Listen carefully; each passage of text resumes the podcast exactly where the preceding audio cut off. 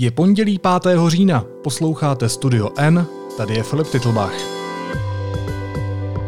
Dnes o tom, že v Česku začal platit nouzový stav a že je potřeba kroky vlády bedlivě sledovat.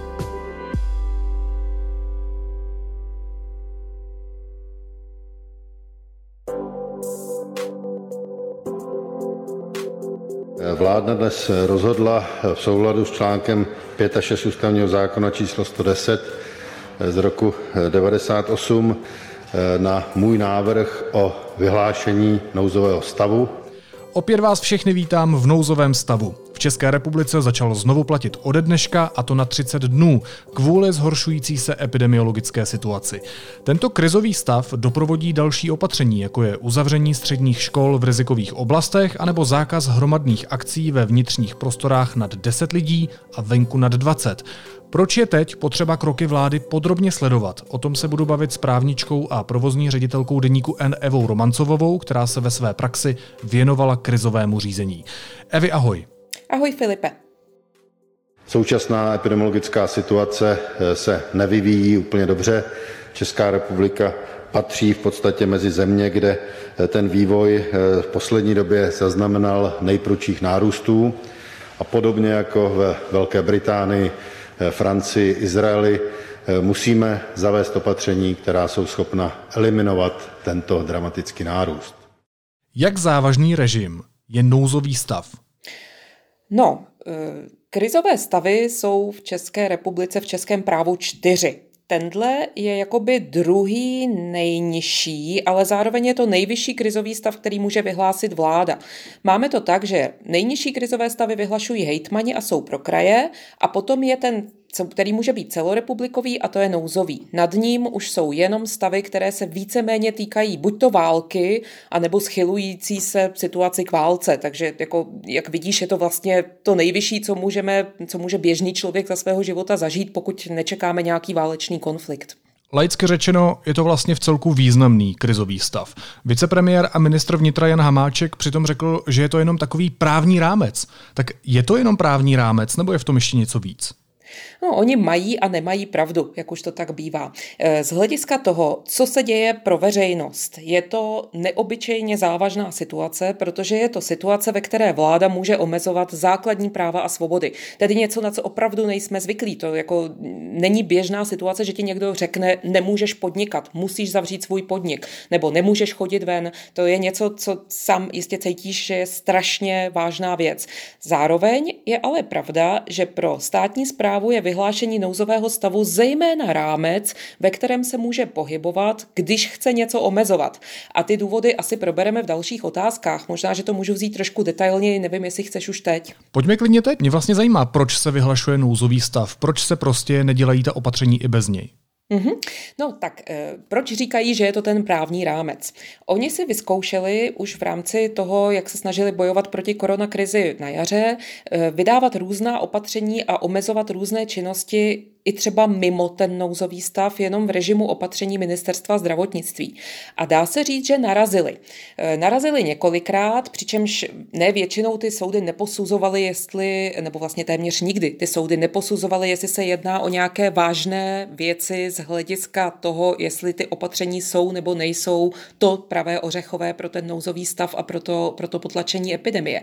Ale narazili v tom, že zjistili, že soudy dost trvají na tom, tom, že nemůže jedno ministerstvo omezit plošně nějaké aktivity, které zároveň jsou právem. Jak jsem třeba říkala, to podnikání. Prostě soudy řekly, nebo městský soud v Praze řekl, že není možné, aby se podnikání omezilo opatřením jednoho ministerstva, nebo aby se pohyb omezil opatřením jednoho ministerstva, nebo aby prostě nějaké další činnosti, které byly na jaře, na jaře omezené, šly o rozhodnutím jednoho ministerstva. Proto Hamáček i Babiš tvrdí o tom, že potřebují ten právní rámec. Oni chtějí mít eh, nastavený takový stav legislativní, legislativní, který jim umožní, aby mohli zakazovat věci, které považují za důležité zakazovat.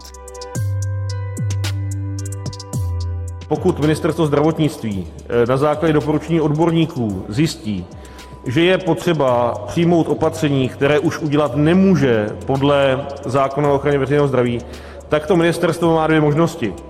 Buď neudělá nic, anebo požádá o vyhlášení nouzového stavu. Chápu správně, že tedy nouzový stav může pomoct v případných soudních sporech? ano, to chápeš velice správně, eh, ale není to jenom tak, že, nebo zase rozdělím to na to, co je pro občana a co je pro vládu.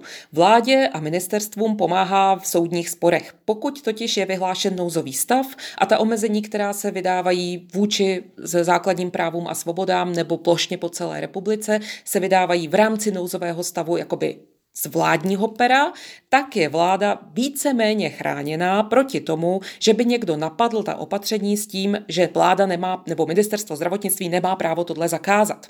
Z hlediska eh, občana je ale vlastně docela důležité, a tady se dostáváme do takového zvláštního paradoxu, eh, je důležité, aby základní práva a svobody byly omezovány pouze v režimu nouzového stavu. Eh, když říkám pouze, myslím to takovým tím obecným pouze. Právník by samozřejmě našel spousty výjimek, kde jde omezit na základě úplně jiného zákona, rozhodnutím jednoho třeba orgánu, ale eh, jde o to, že chceme plošně omezovat práva na celém území republiky v rámci toho, že řešíme nějakou krizi, mělo by se tak odehrávat na základě nouzového stavu. Tedy vláda je možná chráněná proti soudům, ale zároveň naopak je občan chráněn proti tomu, že příště až třeba situace nebude tak vážná, třeba dejme tomu, že bychom měli epidemii žloutenky v jednom okrese, tak se tady jako někdo nezblázní na ministerstvu zdravotnictví a neřekne, no to je strašně vážná věc, potřebujeme prostě pro celou republiku zavřít školy nebo zakázat zpěv nebo zavřít divadla nebo něco takového. Takže e, je jasné a myslím, že teďka vlastně už jsme si vyzkoušeli a umí to i vláda, i soudy, i veřejnost si zvykne na to, že jediná možnost, jak něco plošně omezit a jak něco zakázat skutečně vlastně pro celou republiku, je v rámci nouzového stavu. Tedy nouzový stav je důležitý, je závažný, ale měli bychom si všichni uvědomovat, že je skutečně závažný proto, že se v rámci něj mohou dělat závažné zákazy.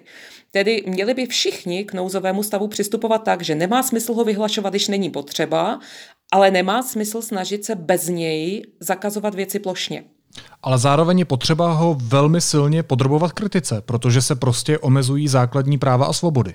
Přesně, přesně. Nouzový stav je něco, co by skutečně mělo být naprosto výjimečné. Mělo by se to vyhlašovat i s dostatečnou závažností. Já jsem třeba nevěřila vlastním očím, když jsem na tiskové konferenci viděla, že nouzový stav teďka po druhé vyhlašuje vlastně, jakoby vyhlašují dva ministři. Ministři za rezorty, které samozřejmě jsou dotčené nejvíc řešením té situace, protože se jednalo o zdravotnictví a školství. Na druhou stranu, co asi závažnějšího by měl mít premiér republiky taky na starosti, než vyhlásit nouzový stav pro celé území s plošnými opatřeními. To je asi tak, jako kdyby si představil, že až příště budeme třeba vyhlašovat válečný stav, tak se to celé nechá na ministrovi Metnarovi, který hold bude chodit do televize a bude jako říkat, no tak hold vyhlásíme někomu válku. E, je to mm, závažnost toho stavu dostává na frak e, a vlastně proto možná bývá tak strašně často jakoby tahá trochu za uši, když se říká, že je to jenom legislativní rámec. Když si vezmeš, co všechno v něm vláda může udělat. A teď nejde o to, že by Eh, se neměla řešit krize, která je, jakoby skutečně ta pandemie není žádná, žádná hračka, kterou, se kterou bychom měli bychom jí brát na lehkou váhu. Ale když vemeš, že se v nouzovém stavu mohou odkládat volby, může se zakázat schromažďování, schromažďovací právo se může popřít, může se, já nevím co, nasadit armáda na řešení spousty věcí, může se e, řešit režim na hranicích. Ono skutečně jako to, že teďka zrovna máme e, omezené ty, těch pár věcí, to znamená zejména školství a zejména potom divadla a e, omezená ta otvírací doba u restaurací. Sice vypadá jako, že se skoro nic neděje, ale nouzový stav sám o sobě je velmi vážný stav a měli by být k němu takhle přistupováno úplně ze všech stran. Tedy nejenom by ho měli brát jako závažný e, občané, kterým se může ty, vlád, ty práva zakázat, ale zároveň by ho jako závažný měl brát i ten premiér, který ho za tu vládu má vyhlásit. Já musím říct, že i mě překvapilo, že tedy nouzový stav představili veřejnosti na tiskové konferenci Roman Primula a Robert Plaga, ministři zdravotnictví a školství, se vší úctou k jejich rezortům. Je to ale samozřejmě nepopulární krok a bylo to také před volbami, to je rovněž jaksi potřeba podotknout. Každopádně nouzový stav schvaluje vláda a je za něj vláda zodpovědná. Chápu to správně? Chápeš to naprosto správně. Jeho vyhlášení potom musí vlastně být eh, ještě by, tak jako určitým způsobem potvrzeno poslaneckou sněmovnou, která se o něm doví a kdyby s ním nesouhlasila, tak může to vyhlášení zrušit. Ale jinak ta odpovědnost jde celá za vládou. Tam dokonce je i velmi omezen soudní přeskum a dokonce i když se v tom udělá nějaká třeba formální chyba, k čemuž došlo jak minule, tak tentokrát, ono v souvislosti s vyhlášením toho stavu má absolutně hned být řečeno, která eh, opatření budou vyhlášena k omezení dalších práv a to vláda neudělala ani na jaře, ani tentokrát. Vždycky byl tam nějaký časový odstup. Ale i tyto formální chyby potom vlastně e, nemají třeba za následek to, že by to soudy rušily. Ústavní soud to přeskoumával a říkal, že to se dá nějakým způsobem zhojit. Je to prostě akt vládnutí a tím pádem je za to úplně plně odpovědná vláda. Sněmovna tam má kontrolní pravomoc, ale ta pravomoc není úplně jako veliká, není rozhodně na každý krok. Když se ještě Evy bavíme o nutnosti toho nouzového stavu, tak ministerstvo zdravotnictví podle ministra Primuly potřebuje mimo jiné ten nouzový stav proto, aby mohl zapojit do práce spojené s onemocněním COVID-19 studenty medicíny, protože velká část zdravotníků je v karanténě. Bez nouzového stavu by tyhle kroky nešly uskutečnit, nebo by nešly uskutečnit tak rychle? Možnost ukládat pracovní povinnost je právě zrovna jeden, jedna z těch možností, které eh, ten krizový zákon k nouzovému stavu přiřazuje. Takže je otázka, jistě by se asi ministerstvo zdravotnictví dokázalo i na základě svých vlastních oprávnění nějakým způsobem domoci toho, aby eh, třeba právě medici z posledních ročníků pracovali v eh, nemocnicích, ale bylo by to zdlouhavější, to docela určitě. Při tom nouzovém stavu je možné tu pracovní povinnost uložit prostě tak, že vláda rozhodne a ta pracovní pracovní povinnost vzniká. Ano. Když se podíváme na ta jednotlivá opatření, která ode dneška platí, tak eh, co se mění třeba v souvislosti s omezením hromadných akcí? Eh, s omezením hromadných akcí je to teďka eh, vlastně ta novinka, která platí ode dneška, je ta, že je omezeno na 10 a 20 osob. 10 osob platí pro vnitřní akce, 20 osob pro venkovní akce. Je to Eh, je tam ještě tak jako zvláštním způsobem zmíněné něco o odstupu dvou metrů, což je v tom opatření napsáno, takže jsem vlastně úplně přesně nepochopila, jakou výjimku to, jakou výjimku to obsahuje. A dokonce, i když jsme vznesli už minulý týden na ministerstvo zdravotnictví dotaz, nejdřív na vládu, ta nás odkázala na ministerstvo zdravotnictví, dotaz, co přesně to tam znamená s těmi dvěmi metry, tak nám to nebylo vysvětleno. Nicméně je to skutečně tak, že 10 osob se smí sejít na vnitřní akci, 20 osob na eh, vnější akci. To je asi nejzákladnější novinka, díky tomu určitě je spousta, spousta dalších akcí zrušena. E, jsou ale různé výjimky pro sportovní akce, pro kulturní akce, pro různé další aktivity a potom je úplně jiný režim, který ovšem není stanoven vládou, ale ministerstvem zdravotnictví pro různé kraje, pro školy.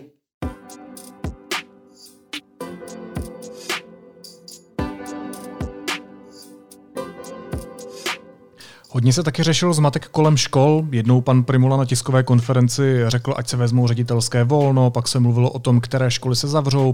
Dotknou se ta opatření nějak škol a jak konkrétně případně? Eh, ano, pro, pro školy platí skutečně opatření, které ale, jak jsem říkala, nevydává plošně vláda v rámci nouzového stavu a vydávají to krajské hygieny. Ten zmatek eh, byl asi hodně komunikační, eh, jak si mluvil o těch ředitelských volnech, to bylo ještě v době, kdy tedy Primula byl asi, myslím, pár dní teprve ministr a hned se začal bavit, aniž by se dohadoval právě s panem ministrem Plagou. Nicméně ani teď, bohužel, v rámci toho nouzového stavu a těch nových opatření pro školy není úplně konec zmatku jazykům, protože například já osobně jsem z tiskových konferencí eh, ministra, ministra Plagy a Primuly pochopila to tak, že to bude podle barvy okresů, že se školy budou zavírat podle toho, jestli okres je oranžový, červený nebo zelený, ale ve skutečnosti je to tedy tak, že se jedná o barvu celého kraje, což tato mapka těch barev krajů vlastně není na ministerstvu zdravotnictví, aspoň jsem ji nenašla, není tam k dispozici. A zároveň jsou tam ještě výjimky. Třeba Plzeňský kraj se rozhodl, že pro okres Rokycany e, docházku do školy nezakáže pro střední školy, ale e, přitom už od pátku tento okres je oranžový a celý Plzeňský kraj oranžový je. Například zase Olomoucký kraj, který byl minulý týden ještě v zeleném režimu, ale v pátek přešel do oranžového režimu, tak eh, ten eh, školy nezavřel vůbec, takže máme teďka je celý oranžový kraj, který má docházku povolenou. Takže není to úplně tak, že by šlo říct nějaké jednoduché pravidlo, podle barvy okresu máme nebo nemáme zavřené školy. Je to tedy tak, že každá škola musí sledovat, co její krajská hygiena vydala doufejme, že to tedy aspoň nebudou těch 14 dní měnit, protože to bych opravdu nechtěla být v kůži ředitele školy, kterému se každý týden mění režim, jestli má s dětmi fungovat distančně nebo, nebo prezenčně. A je to tedy tak, že v naprosté většině případů je pro celý kraj stejný režim a ten režim je buď to takový, že střední školy mají distanční docházku, ostatní školy mají zakázaný zpěv a tělocvik až na mateřské školy, tam se myslím může obojí a v těch krajích, kde eh, zvolili ten zelený režim, tak tam je i pro střední školy zakázaný zpěv a tělocvik. Pojďme se dotknout ještě jednoho většího opatření a to se týká restaurací. Kolik lidí ode dneška může přijít do restaurace? Jak se tam máme chovat? U restaurací je to taky docela takové, jako že nejde říct úplně jako jednoduché pravidlo, asi nejjednodušší pravidlo je, že restaurace nesmí mít víc hostů, než má míst k sezení a musí mít mezi stoly eh, rozestup nebo mezi hosty rozestup 1,5 metru, přičemž ovšem, když sedí u jednoho stolu, tak to neplatí ten 1,5 metru. Nicméně restaurace mají to eh, vlastně zásadní omezení, že musí zavírat v 10 večer a otvírat až v 6 ráno, což ovšem neplatí pro takové ty provozy, jako jsou různé kantýny a eh, různé stravovací zařízení, třeba v různých uzavřených provozech, jako jsou věznice a tak. A potom je ještě úplně jiný režim pro, eh, pro stánky rychlého občerstvení, kde vlastně, pokud je tam pouze výdejní okénko a nechodí se dovnitř, tak eh, mohou být otevřené i v tu dobu, kdy ostatní restaurace jsou zavřené, ale platí tam, že lidé před tím stánkem musí dodržovat odstup 2 metry. Když se v tom našem rozhovoru dotkla komunikačních problémů v té předchozí otázce, tak máš pocit, že vláda komunikuje s veřejností dostatečně, že prostě pregnantně, přesně, včas vyslovuje opatření, vysvětluje jejich důležitost a je prostě všem jasné, co se děje a proč? Ah, to je otázka, která snad jako je na schvál. Vláda komunikuje strašně. Já si ne, jako ně, nějak si ani nedovedu představit, jak by se to mohlo ještě zhoršit. E, a celkem není asi e, jako nutné tady opakovat všechny ty možnosti typu, nebo ty, ty případy typu e, minister něco řekne, premiér vystoupí a řekne, že to v žádném případě nebude, minister další den řekne, ale já o tom přece jenom uvažuju. Ono už i, když už tyhle excesy jako pominu, ono už i to, že se vlastně tady neustále jakoby trochu testuje, já z toho mám aspoň ten pocit, jako kdyby každý prostě týden se tady vysílal nějaký balónek, že se řekne, no mohli bychom omezit tohle a teď se čeká, jak na to kdo zareaguje. A potom se rozhodne, já, já nevím, jestli to tak je, já samozřejmě nemám sebe menší tušení, jak, jak probíhá komunikace na úrovni vlády nebo na úrovni jednotlivých ministerstev, ale celou dobu to na mě vlastně dělá ten dojem, že se vyšle ten balónek a když na něj někdo zareaguje s tím, že to, tak to se asi dá vydržet, tak se takové opatření přijme. A když se zvedne vlna odporu a někde na Facebooku se vytvoří nová skupina, která je proti, tak se rozhodne, že se takové opatření nepřijme. Eh, já doufám, jako velmi silně doufám, že to takhle není, ale musím se přiznat, že je jenom málo, co mě o tom přesvědčuje. Když zároveň slyším, jak eh, premiér Babiš říká v televizní debatě předvolební o tom, že ústřední krizový štáb dělal nějaké zbytečné pracovní komise a že tam měli mediální komisi, no ve skutečnosti ta mediální komise, která má vzniknout u ústředního krizového štábu, pokud by ústřední krizový štáb byl tím základním pracovním orgánem, kde se vlastně ten, ten hlavní úzel, kde se schází všechny informace, a odkud se zase dál ty informace eh, distribuují, tak ta mediální komise ústředního krizového štábu měla být ten orgán, který zamezí těmto nesmyslům, tomuhle prostě přetahování se v médiích o tom, jestli něco bude, nebude, jestli to má smysl, nemá smysl, komu to smysl dává a komu to smysl nedává. Eh, komunikace vlády je naprosto strašlivá a vůbec nechápu, že jako se s tímhle něco nedělá. Jako tahat politické body za to, co zruším a co vyhlásím v době, kdy umírají lidé, mi přijde opravdu jako naprosto chucpe. No, když se zmínila tu svoji hypotézu o vypouštění balónku, tak pokud se nepletu, tak premiér Babiš řekl, že třeba rychlé rozvolnění byla možná chyba, ale všichni to chtěli. Tak ano, i pan premiér ano. tímto jak si argumentuje? Já jsem právě, já, já jako jsem člověk by se smál, kdyby to nebylo smutné, ale prostě ty věty typu, to pak, co pak si nepamatujete, jak na mě všichni tlačili. Pane bože, nemůžeme přece v pandemii řešit uh, jako názory veřejnosti. Já chápu, že se třeba musí přihlížet k tomu, jestli opatření, která jsou příliš přísná a jsou dlouhodobě držená, mají efekt, protože třeba uh, jako nemůže u každého člověka, u každé školy, u každého hřiště stát policajt, který bude hlídat, jestli lidé mají nasazenou roušku a jestli prostě lidi dodržují od, od rozestupy. Takže samozřejmě, že se musí zvažovat, jestli opatření bud, budou mít veřejnou podporu z hlediska toho, jestli lidé budou ochotni dodržovat. Ale to se také musí vysvětlovat. Ono se musí lidem říkat, proč se opatření vy, vyhlašují, jaké mají mít výsledky, k čemu povedou, co by se stalo, kdyby se nevyhlásili. A ať se na mě nikdo nezlobí, ale já vůbec nemám pocit, že tohle se děje. Ona je taky potřeba velká důvěra k vládě, že jo, v tomto.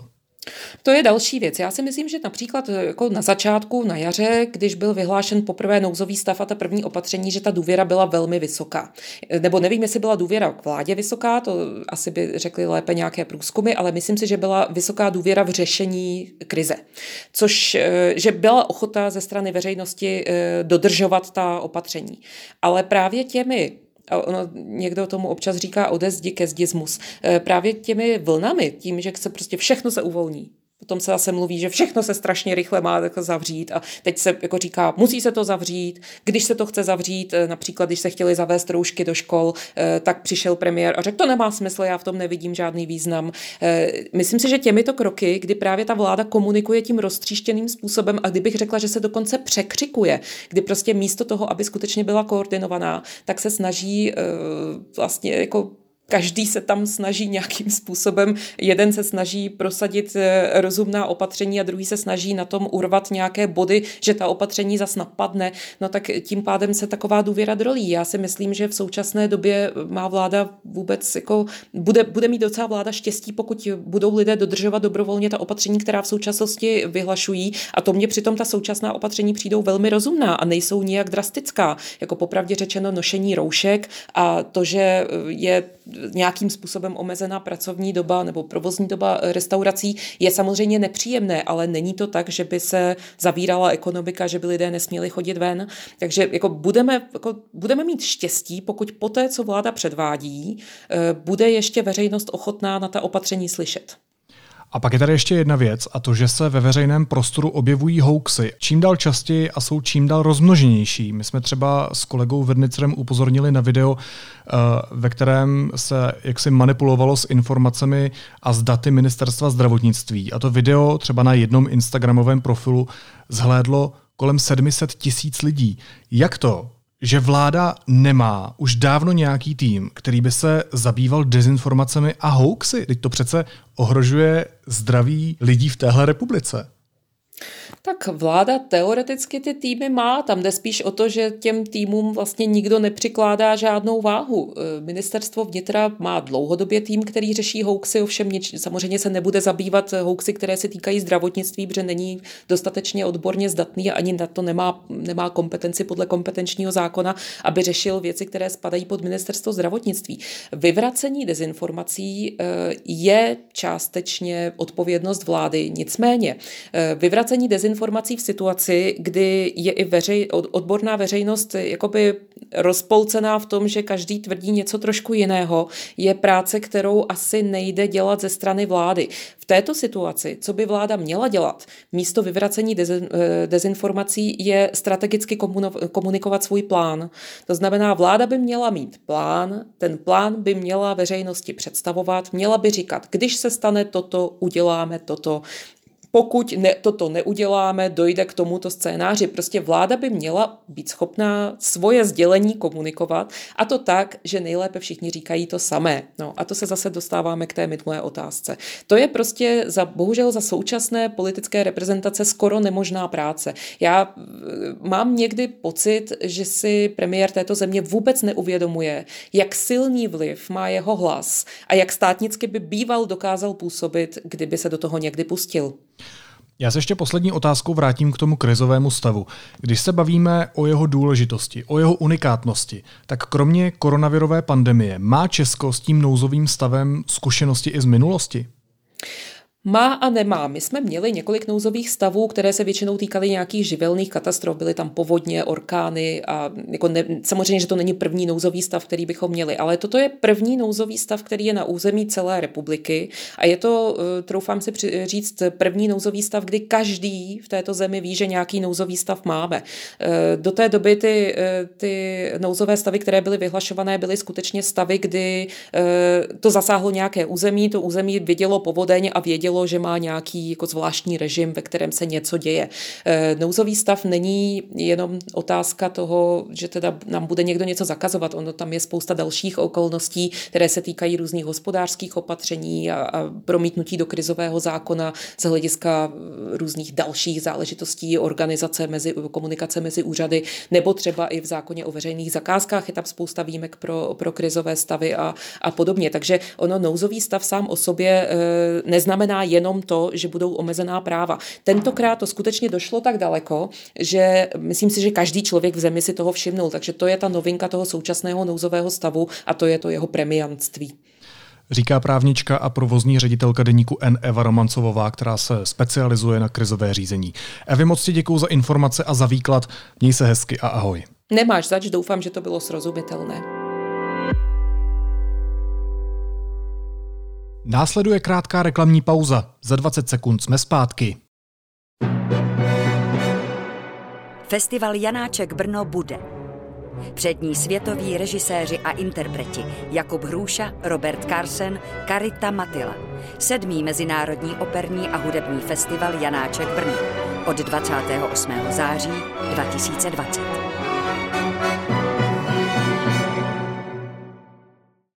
A teď už jsou na řadě zprávy, které by vás dneska neměly minout. Pokud 30 až 40% obyvatel nebude respektovat současná opatření proti šíření koronaviru, vláda asi za 10 dnů bude zřejmě muset přitvrdit, řekl na tiskové konferenci po jednání vlády ministr zdravotnictví Roman Primula. Vládní dluh v Česku stoupl ve druhém čtvrtletí letošního roku meziročně o zhruba 447 miliard korun na 2,26 bilionu, což je nejvíc za posledních 20 let. Vláda uvolnila 150 milionů korun na nákup 3 milionů vakcín proti koronaviru nasmlouvaných Evropskou unii. První dodávka by měla přijít před koncem roku.